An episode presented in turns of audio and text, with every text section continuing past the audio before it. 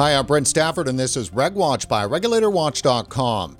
Joining us today to unpack the big news in vaping over the past few weeks, including the FDA's decision to grant its first marketing authorization for a nicotine vaping product, is Charles Gardiner, Executive Director at INNCO, and I dare say one of the most incisive voices in the world of tobacco harm reduction. Charles, thanks for coming back on the show. Um, glad to see you again, Brent. Thank you for inviting me. Well, of course. So, first off, Charles, tell our viewers about INNCO. What is the organization, and how are you fighting the good fight on behalf of safer nicotine products? Okay, INNCO is a nonprofit organization, and we have 37 member organizations all over the world. Our membership is growing most rapidly now in Africa and Latin America. We have members uh, all over Europe and in Southeast Asia, and obviously North America uh, all of our member organizations are run by people who are ex-smokers. None of them are paid. So this is a it's a volunteer organization. Uh, so INNCO supports the rights of 98 million ex-smokers around the world who use safer nicotine in order to avoid toxic forms of tobacco. And uh, one of the things that most concerns us is that our voices need to be heard. Just well, like people who have HIV, just like the voices of, of, of people uh, with mental health problems, our voices need to be heard as well. Well, absolutely. I mean, that's got to be one of the hardest things is to crack through what seems to be an impenetrable uh, mainstream media kind of blockade on safer nicotine products. Well, I mean, we're we're often accused of working for big tobacco, but my own surveys of my community show that most of us hate big tobacco. Like this is the thing that we're trying to get away from, and uh, so that so yeah, it's, it's a very strange field. True, true. So let's jump into the news uh, from this week. After five long years, the FDA has finally determined that the marketing for a single vaping product, the Vuse Solo, which is owned by the RJ Reynolds Vapor Company, and two of their tobacco flavored e liquids, is appropriate for the protection of public health and thus can be on the market. Charles, what do you make of that? So, first of all, INNCO, INNCO is not promoting e cigarettes. Uh, what we're promoting is safer nicotine to help people not die. And so I think there's a larger context here because uh, beginning in 2020, the FDA has authorized now 12 products that are in the category of safer nicotine products that are not medicines. So they're consumer products. And this includes eight uh, uh, snus products, one heat not burn product, and now these three new uh, e-cigarette products. And, and basically, uh, each one is a little different in the way they've been authorized, but but um, the they're very careful to say we're not saying these things are safer, but they're saying these things are safer because, well, at least they're saying they will deliver uh, much lower toxins than than a cigarette would. It's it's really hard to interpret that any other way other than safer. Snus, the manufacturer with the eight products, is now allowed to tell their customers if you switch from smoking to this product, it will lower your risk of all of these smoking related diseases the heat not burn product is allowed to tell their customers if you switch from smoking to this product. I mean, so this is a different kind of authorization than the e-cigarette just got. Um, you will lower your toxins. So the e-cigarette is a, is authorized through the PMTA process, which is just supposedly a lower bar. So it's appropriate for the protection of public health. Now, so, what tell us about this Vuse product for some of our viewers that might not be familiar with it. I know that I'm not. At least here in Canada, I've not seen that product before. I mean, it seems to be like a cig-alike, like a kind of a lightweight kind of a product. But it's a nicotine salt product, uh, which a lot of the anti-vapors are re- really concerned about. But that means it delivers the nicotine with a pharmacokinetic profile that's that's a little bit closer to an e-cigarette, which means it might make it somewhat more effective um, as uh, as a smoking cessation tool. Um, on the other hand, uh, yeah, I've been in stores. I've never seen it. So uh, their more popular product is something called the Vuse Alto. But I, I understand that they actually have four e-cigarette products.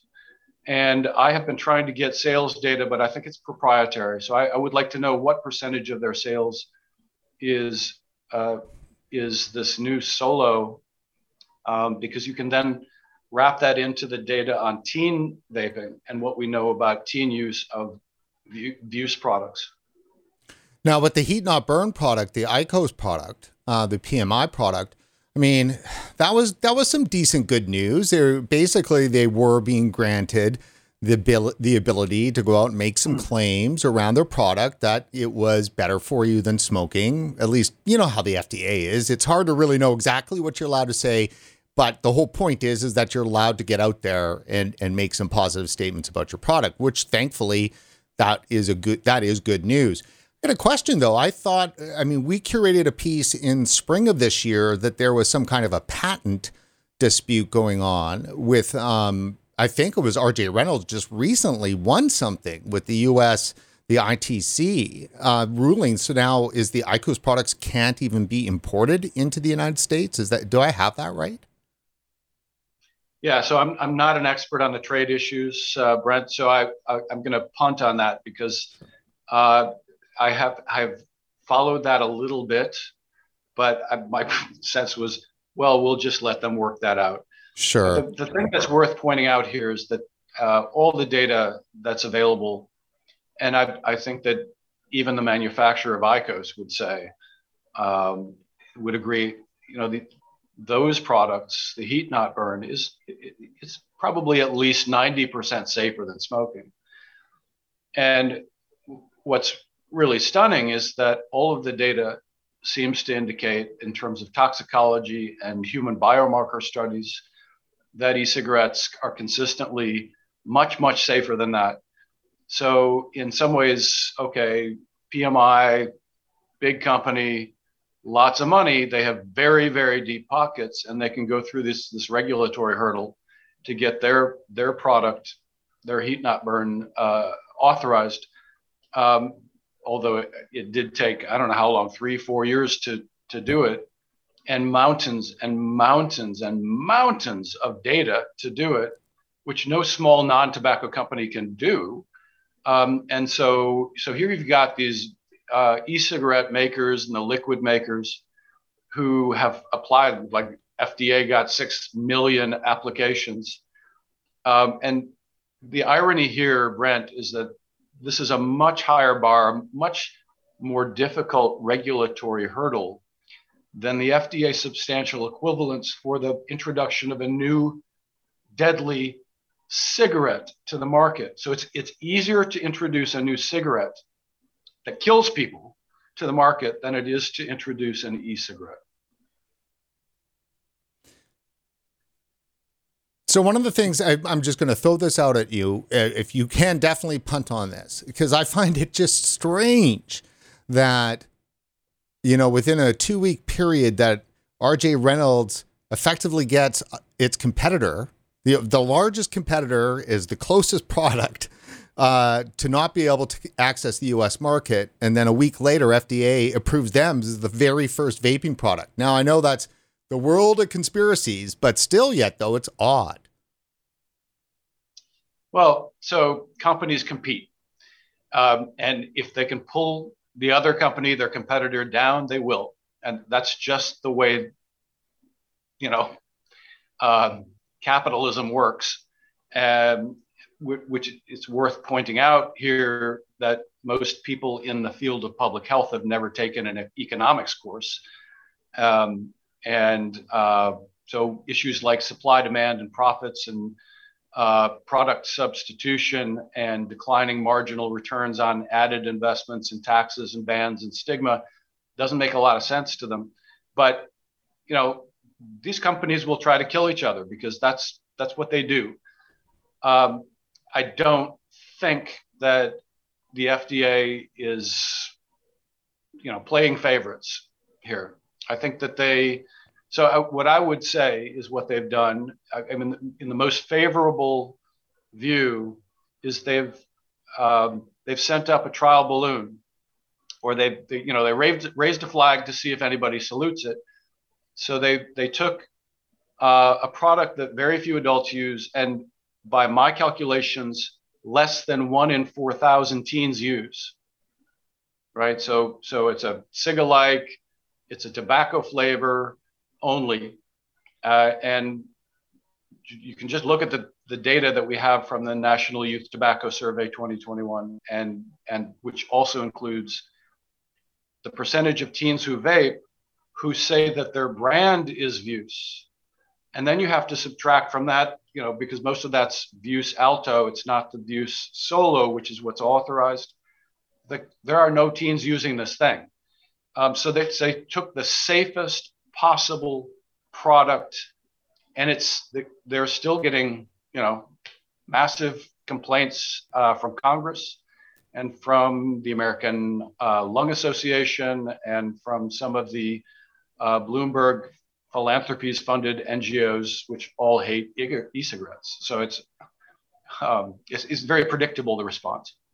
Yeah, if they had come out uh, authorizing Juul uh, right out of the gate, that might be a, a big problem for them. Uh, there'd be a lot of screaming there.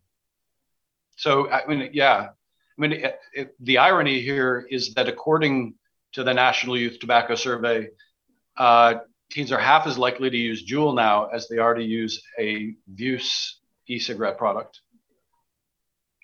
So both, both, of which both of which are illegal for teens, by the way. Right, exactly. Of course, they shouldn't be using these products anyhow, but yet we're going to regulate these products based on their illegal use. Ay, schmear.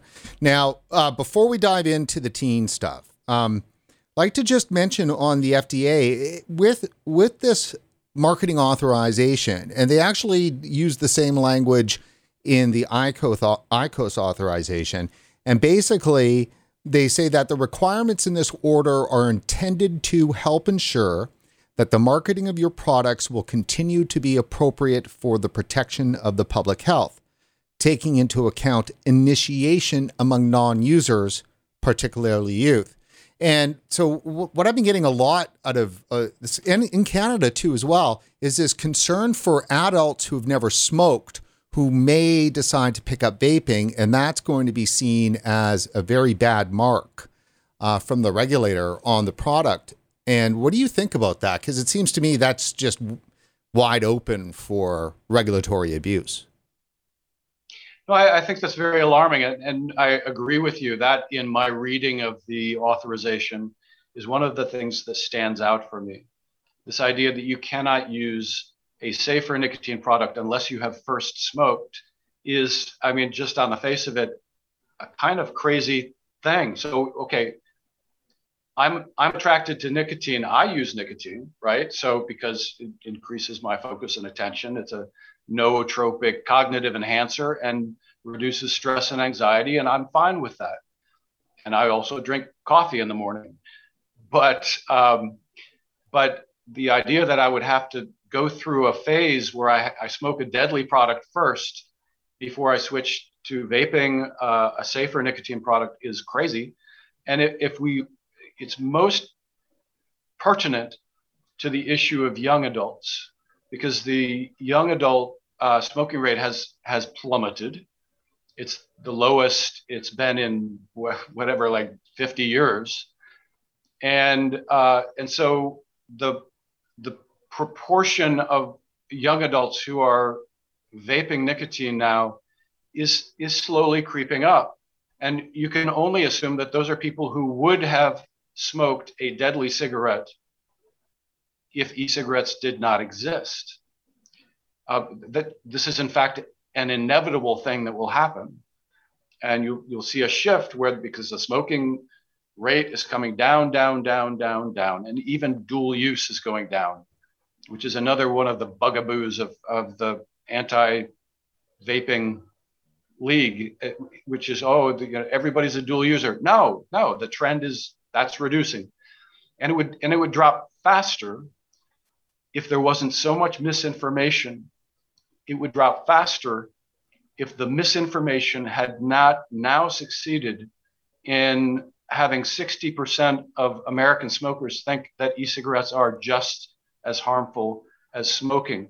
Now, think about nicotine gum, right? Which is lovingly made by Big Pharma and lovingly approved by the Food and Drug Administration. Well, you know, what if that was only available in tobacco flavor, uh, it, which it isn't? There, there is no tobacco flavor. What if it was made more, uh, you know, uh, more costly with taxes? And what if there was a massive propaganda campaign to make most smokers believe that nicotine gum was just as harmful as smoking? Nobody would use it, and it would help no one quit smoking. Uh, you know, I don't know why we can't make this transition uh, among these tobacco harm reduction products because look at the look at the in the small print on an, a, a box of nicotine gum there are a lot of side effects this is a tobacco harm reduction product. It's not safe. It's safer.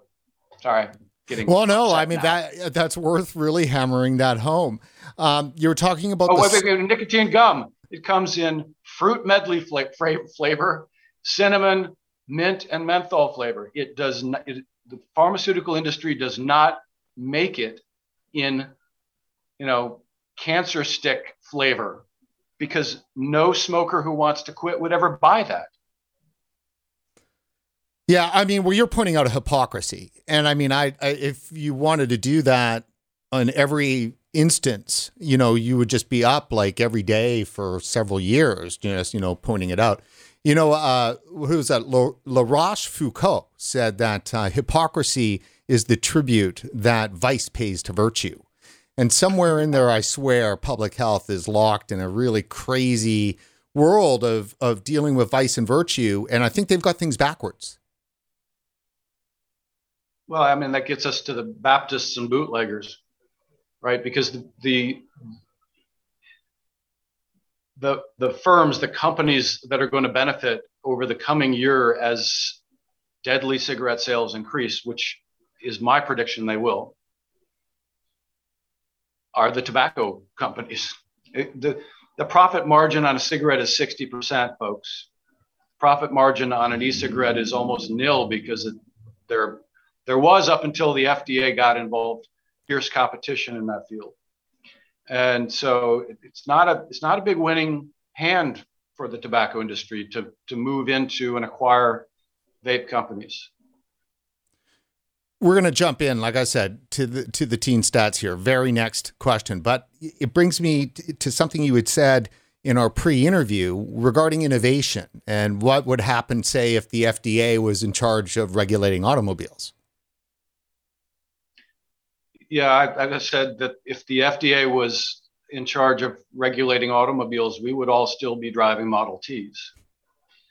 The thing is, you know, people are afraid of innovation. It's new. It's new stuff, and and you know, we we we, have, we need to wait 30 years to see if it's safe. Well, uh, the, the fact is that our regulatory system has uh, has has had a big impact on automobile safety right? So there's a positive influence, and they've encouraged innovation to make cars safer. So if you look at the stats now, you'll see that that deaths per mile driven in the United States have plummeted steadily since the 1920s.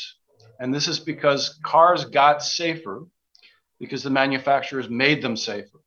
And you know, airplanes get safer too, but basically any consumer product um, that you can think of. Things get safer when when comp- companies tend to prefer not to kill their customers. So uh, so you know you want innovation to happen. Now, the safer nicotine product category involves a lot of innovation right now, and public health people are extremely conservative and they're not comfortable with that. And okay, so what has the FDA done? They basically they've froze the entire product category of e-cigarettes in 2006. So any new product doesn't matter if it was safer, the liquid was safer, the device was safer, uh, the lithium ion battery was safer. Uh, you couldn't do anything with that. So this new um, Solo, it's you know it's an old it's an old product. Um, we, we need to have a regulator a regulator. I put the wrong emphasis on that. We need a regulator that encourages innovation to improve product safety, and we need safety standards. It's a lot simpler than than this, you know, massive dupl- duplicative regulatory process that the FDA has created for safer uh, nicotine vapes and, and other safer nicotine products. So, walk us through. I have a slide here from your Twitter feed, which is uh, CDC FDA National Youth Tobacco Survey. You put the the graphics up side by side. Walk us through this. Right. So, uh, I mean, this was apparent when the CDC, uh, in the morbidity and mortality uh, weekly report just last week, announced the new findings from the 2021 National Youth Tobacco Survey.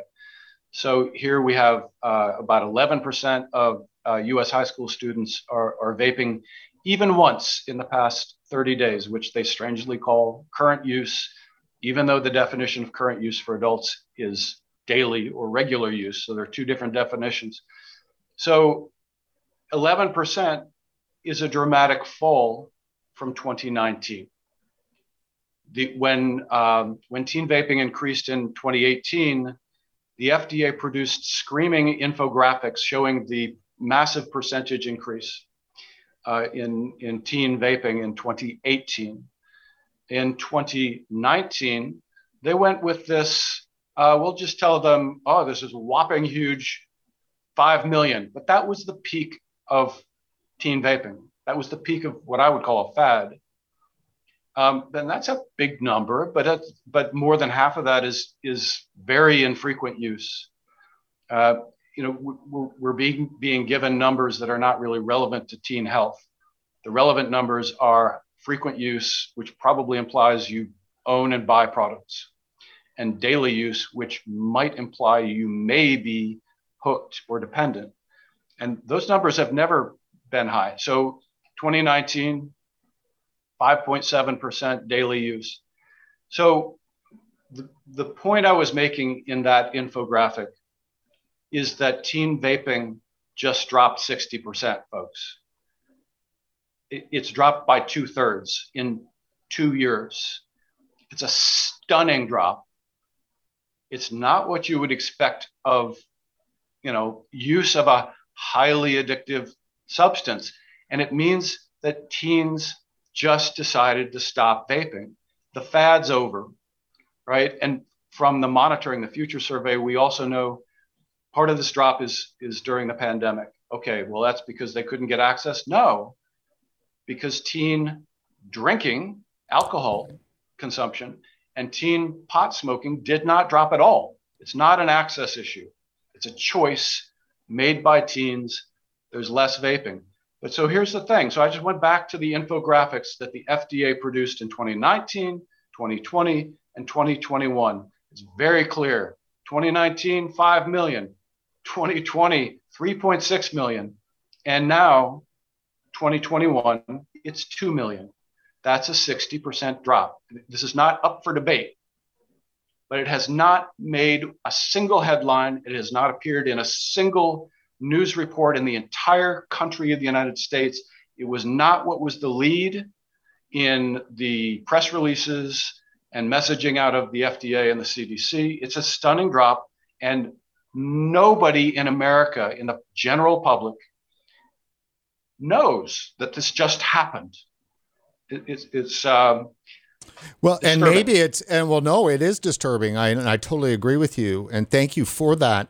Charles. So here's an example. Eh, this is maddening. Is the fact that on the exact same day, you have Michael Bloomberg coming out uh, with a with a Bloomberg opinion piece that he penned, and it says right up at the top, teen vaping has reached epidemic proportions. I mean, that's that is of the highest weight of propaganda ever that, that I could possibly even say. And so not only is the story not getting out, but they're lying. Uh, so by hiding the by hiding this massive decline, um, it allows people to to continue to go back to that 2019 data where teen vaping peaked, and to say, oh, look at this huge amount, and it's increased from from whatever 2014, and um, but members of Congress are doing this. Uh, members of Congress are even misinterpreting that third 2021 FDA infographic, by the way, which which hides in very small print. It says among teens who are current e-cigarette users, and then in massive, it's in the bottom right, in massive bold print, it says one in four are vaping daily. So so there have been news reports and and members of Congress making statements that they they actually believe because they've misunderstood this. Even the FDA, one of the communications people at the FDA tweeted out that one in four teens are vaping. It couldn't be farther from the truth. One in 33 are vaping daily. Uh, and so it's, uh, it's profoundly different, but they, the FDA even fooled its own communications people, but they fooled members of Congress and they fooled uh, a number of people, uh, journalists uh, in the media. And so, yeah, it's, a, it's all very disheartening because well, the numbers are actually very clear. Teen current use today is basically one out of 10. That means nine out of 10 are not vaping at all. And it's been a 60% drop since 2019. And if you want to be concerned about frequent use, which is 20 or more days per month. Those are the ones that probably the only ones that may be actually owning a device and buying a product. That's dropped, that's also plummeted, and it's 4.9% now. And daily use today is 3%, one out of 33. And those, I would not even assume that all of those are hooked or dependent because I because I would not assume that a teen who has a single beer every single night for 30 days is an alcoholic, nor, nor would I assume that of any human being. If, if I have one beer every night, I'm not an alcoholic. I'm not addicted to alcohol. So, so we don't know that all daily users are addicted. Uh, Matt Myers, who's head of the campaign for tobacco free kids, uh, was just on the radio the other day saying that 40% of current users are dependent. I don't know where he's getting that. That yeah, that's an incredible number. Um, it's almost. I think, he I, just I, going with, I think he was just going with frequent use and using that as the proxy for dependence. But there are very uh, well tested um, questionnaires that determine, and originally from smoking, right? You know, do you have a cigarette the first thing when you wake up in the morning? There are very well tested questionnaires that have been modified for e cigarettes that can tell whether someone is dependent. And nobody's asking the basic question how many teens are actually physically, measurably dependent? And I can tell you the number is tiny. Tobacco control has had like a, a zero use policy long before there was the zero COVID policy. I, this is, I think, a bit of a sick, twisted uh, kind of a time because they've frozen the the data and they are saying because of COVID, the only reliable numbers that we actually have are from 2019 before uh, uh, the epidemic had gone away. Like it's just, it, what do you do? How can how can you say to anybody that's involved in this mess that um, there's could possibly be a rational approach to vaping when the regulator is ignoring their own numbers that are going down? Like, so they're basically saying we don't believe what our own numbers are telling us. I don't know, Brent. I mean, but the first message I have for everyone is that teens should not vape, um, and, and, they should not drink alcohol, and they should not smoke pot, and, and they should not use illicit drugs and other adult products, um, and all of which all of which they do much more than vaping, right? The right. Uh, teen alcohol use is 37%. All right. And according to the Monitoring the Future survey, uh, 12% of teens are drinking flavored alcohol. I've never heard anybody say we should ban flavored alcohol. In fact, they've just added that. So maybe they will. They've just added that question to the Monitoring the Future survey questionnaire uh, uh, last year. And so there are more teens drinking flavored alcohol than there are teens vaping at all. Right? That's incredible. and uh, and 16% of teens are binge drinking, report binge drinking in the past two weeks. And according to the CDC, that causes 3,500 deaths and 119,000 emergency room visits every single year. And alcohol advertising is legal. Flavors are legal. There are thousands of alcohol flavors. Go check it out on online or in your store. Um, it's a very different attitude. I mean, like alcohol is literally killing children.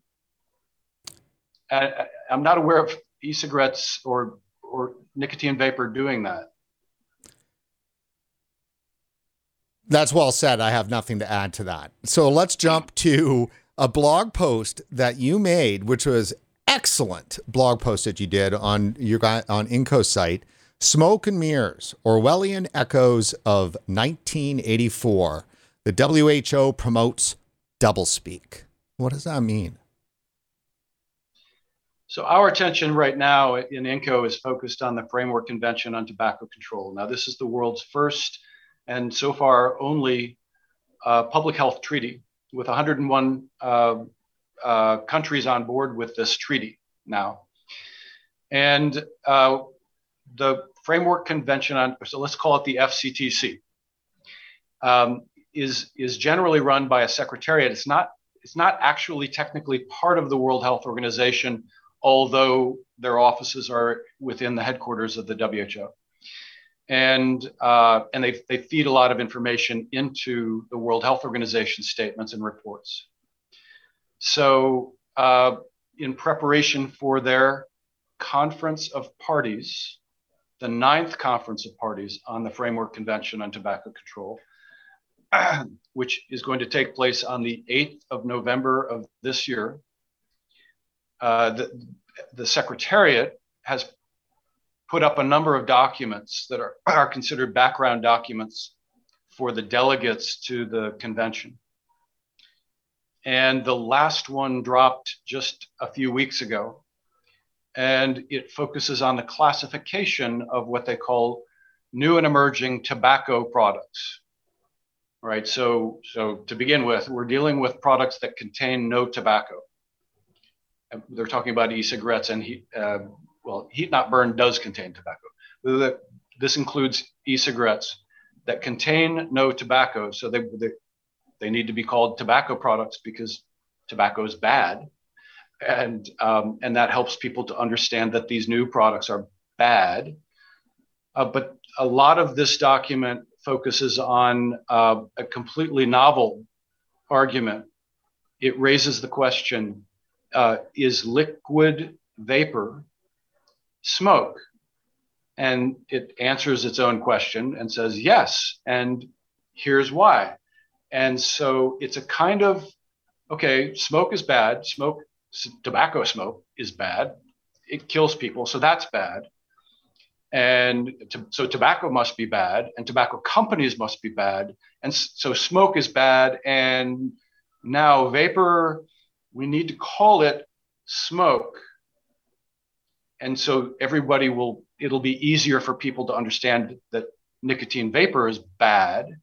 And it's a kind of doublespeak, uh, which is coined by George Orwell in his book 1984. Uh, it, you know, lies are truth and freedom is slavery and, and, and, and you know, on and on it's a it's a method it's a means of thought control. And it, it, i find that very disturbing. Well i mean i know that since the first time that we started covering this issue it the the language thing has always been front and center for us. I mean to call something tobacco when it's not tobacco. I mean to to call a piece of plastic tobacco uh, in order to achieve a regulatory outcome it was insane. I, and so even even a, a, battery for um, and for a, a, nicotine vaping device mod which obviously it's a lithium ion battery. It obviously has no tobacco in it. It doesn't even have any nicotine in it. But it needs, it, it, it's considered a tobacco product and it needs to bear that warning that they put on uh, cigarettes. You know, warning this product contains nicotine. Nicotine is a highly addictive chemical, right? It, it's, it's, it's lunacy. I've got the uh, document uh, that you were talking about here uh, courtesy of your blog post. I recommend anybody, everybody to go to that blog post. Um, they can find it on your website, right? Yes, I, I think so, or they can find it on my tweets. Excellent. Um, but you know, look look for my name and or Chauncey, right, and uh, Orwellian. But so so here, you know, these are new products, so so it, it would be useful to have everybody use the same words for them. But not even people in the research community are, have, have settled on this the same language. The only people really using this electronic nicotine delivery system oblique slash non-nicotine delivery system um, uh, abbreviation that is, is the WHO. And those of us in the community of ex-smokers who use safer nicotine, we don't like ENDS electronic nicotine delivery devices. We, we regard that as, as, a, as language imposed upon us by our colonizers, basically. Um, and, and, the same is, is true of this kind of new language that um, the FCTC Secretariat and, and the World Health Organization are playing with. Talk to us. Find out the language we use and use that language. Otherwise, everything you give to the public is going to be a miscommunication and misleading. Yeah, I mean, it, it this you know it doesn't look good for vaping when you see going into this COP nine that they're trying to redefine smoke. I mean, we're talking about the, the key things here, right? Because it's got implications then on the argument they've been trying to make when it comes to the secondhand smoke issue. They've been outright, you know, dissembling on that issue now for some time, trying to get people to believe that secondhand vape vapor is got some you know deadly implications like they did like they say with secondhand smoke so it's only going to make it easier for them to make that argument if vapor becomes smoke controlling the language um, you know it was uh, an essential part of the thought control and, and, population control in the nation of Oceania in, in the novel 1984 and uh, so, uh, you know, it's, it's clearly what's going on here. Uh, so if a if any product that contains nicotine is a tobacco product, then um, you know, as many wags have said, it, you know, is a dietary supplement of you know potassium pills. Is that a banana product, right?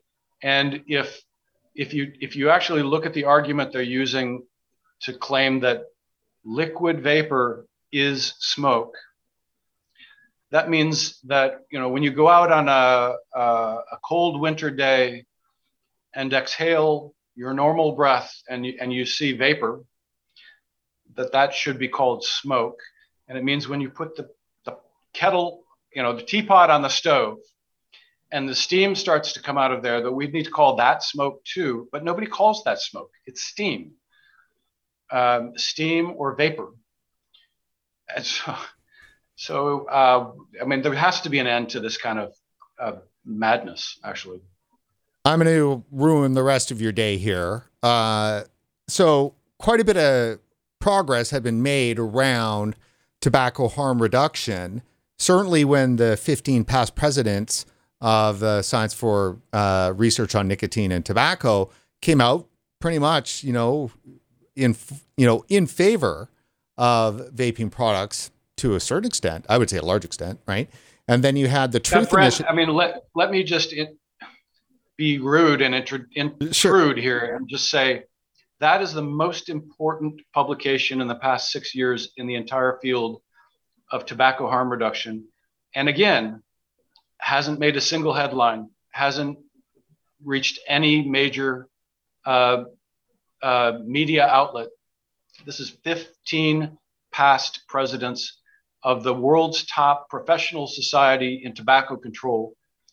And they've come out actually quite strongly uh, with a fully referenced argument uh, that you know these gizmos, they're talking about e-cigarettes, are safer, and they help smokers quit. Now, if if both of those arguments are true, then nicotine vaping is profoundly different from a recreational drug like alcohol or caffeine. Anyway, so I well, no, I, I mean, I'm no, I'm really glad you did uh, hammer that home because it did get some response. It actually dragged the opposition Truth Initiative out in September. They felt compelled. Uh, they actually referenced uh, that work, and they came out um, and explained why harm tobacco harm reduction is not what we all think that it is, and that it is something sinister and much different. Uh, that we've got. I I curated the whole uh, post. Like, look at. I've not seen that much come out. I mean, it made a difference. It made an impact because it forced opposition uh, into this mode. If you go up to regulatorwatch.com, you can just search for truth harm and you'll get the uh, this uh, product that they've put together. I'd like to get your response to it because this clearly is a reaction to the 15 past presidents. Right. So let's let's talk about harm reduction. You know, it means reducing harm. It's pretty simple. And um, if you look at any document that comes out of the FCTC Secretariat or the World Health Organization, and just do a search for the, that those two words, harm reduction, you will never see those two words uh, uh, except in the same sentence or an, an adjacent sentence to the, to another two words, industry interference. So that's the argument that uh, very conservative public health tobacco control people have been using is that harm reduction is basically an evil plot by the tobacco industry. Now, the, the Truth Initiatives, to be honest and fair, uh, their new statement on harm reduction is a bit more nuanced than the World Health Organization's is. They begin by saying, yeah, we embrace harm reduction. And, uh, you know, it, it, it's, it's really good. But then they go on to say um, that we embrace it, but we want to medicalize it. Uh, so the, this is a it's a different framework from the framework that people who use safer nicotine have. We don't think we're diseased. We don't think we're sick. And we don't think we need to be cured. But a lot of, um, a lot of people in public health uh, think otherwise. And so then harm reduction is then okay. I mean, as I said earlier, nicotine patches and nicotine gum and nicotine lozenges, they're also tobacco harm reduction products so that's this is their the, the thinking at, at Truth Initiative to the extent that they have anybody who's a real public health person working there.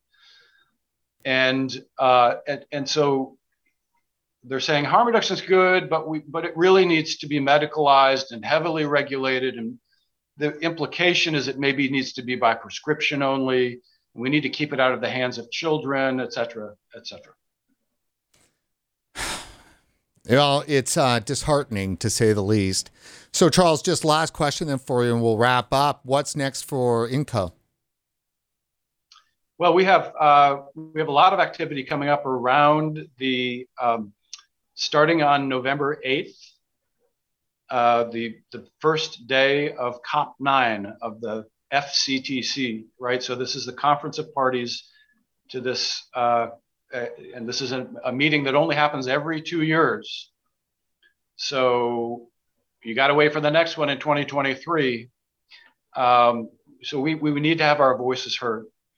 A lot of our focus is on that. There will be physical activity in London, uh, meeting on Parliament Square in, in the heart of London, right next to the Houses of Parliament, and some other activities. At the same time, because we know that a lot of people will not be able to join us there. We're asking people uh, around the world, all of our members and, and everyone who wants to get on board with this.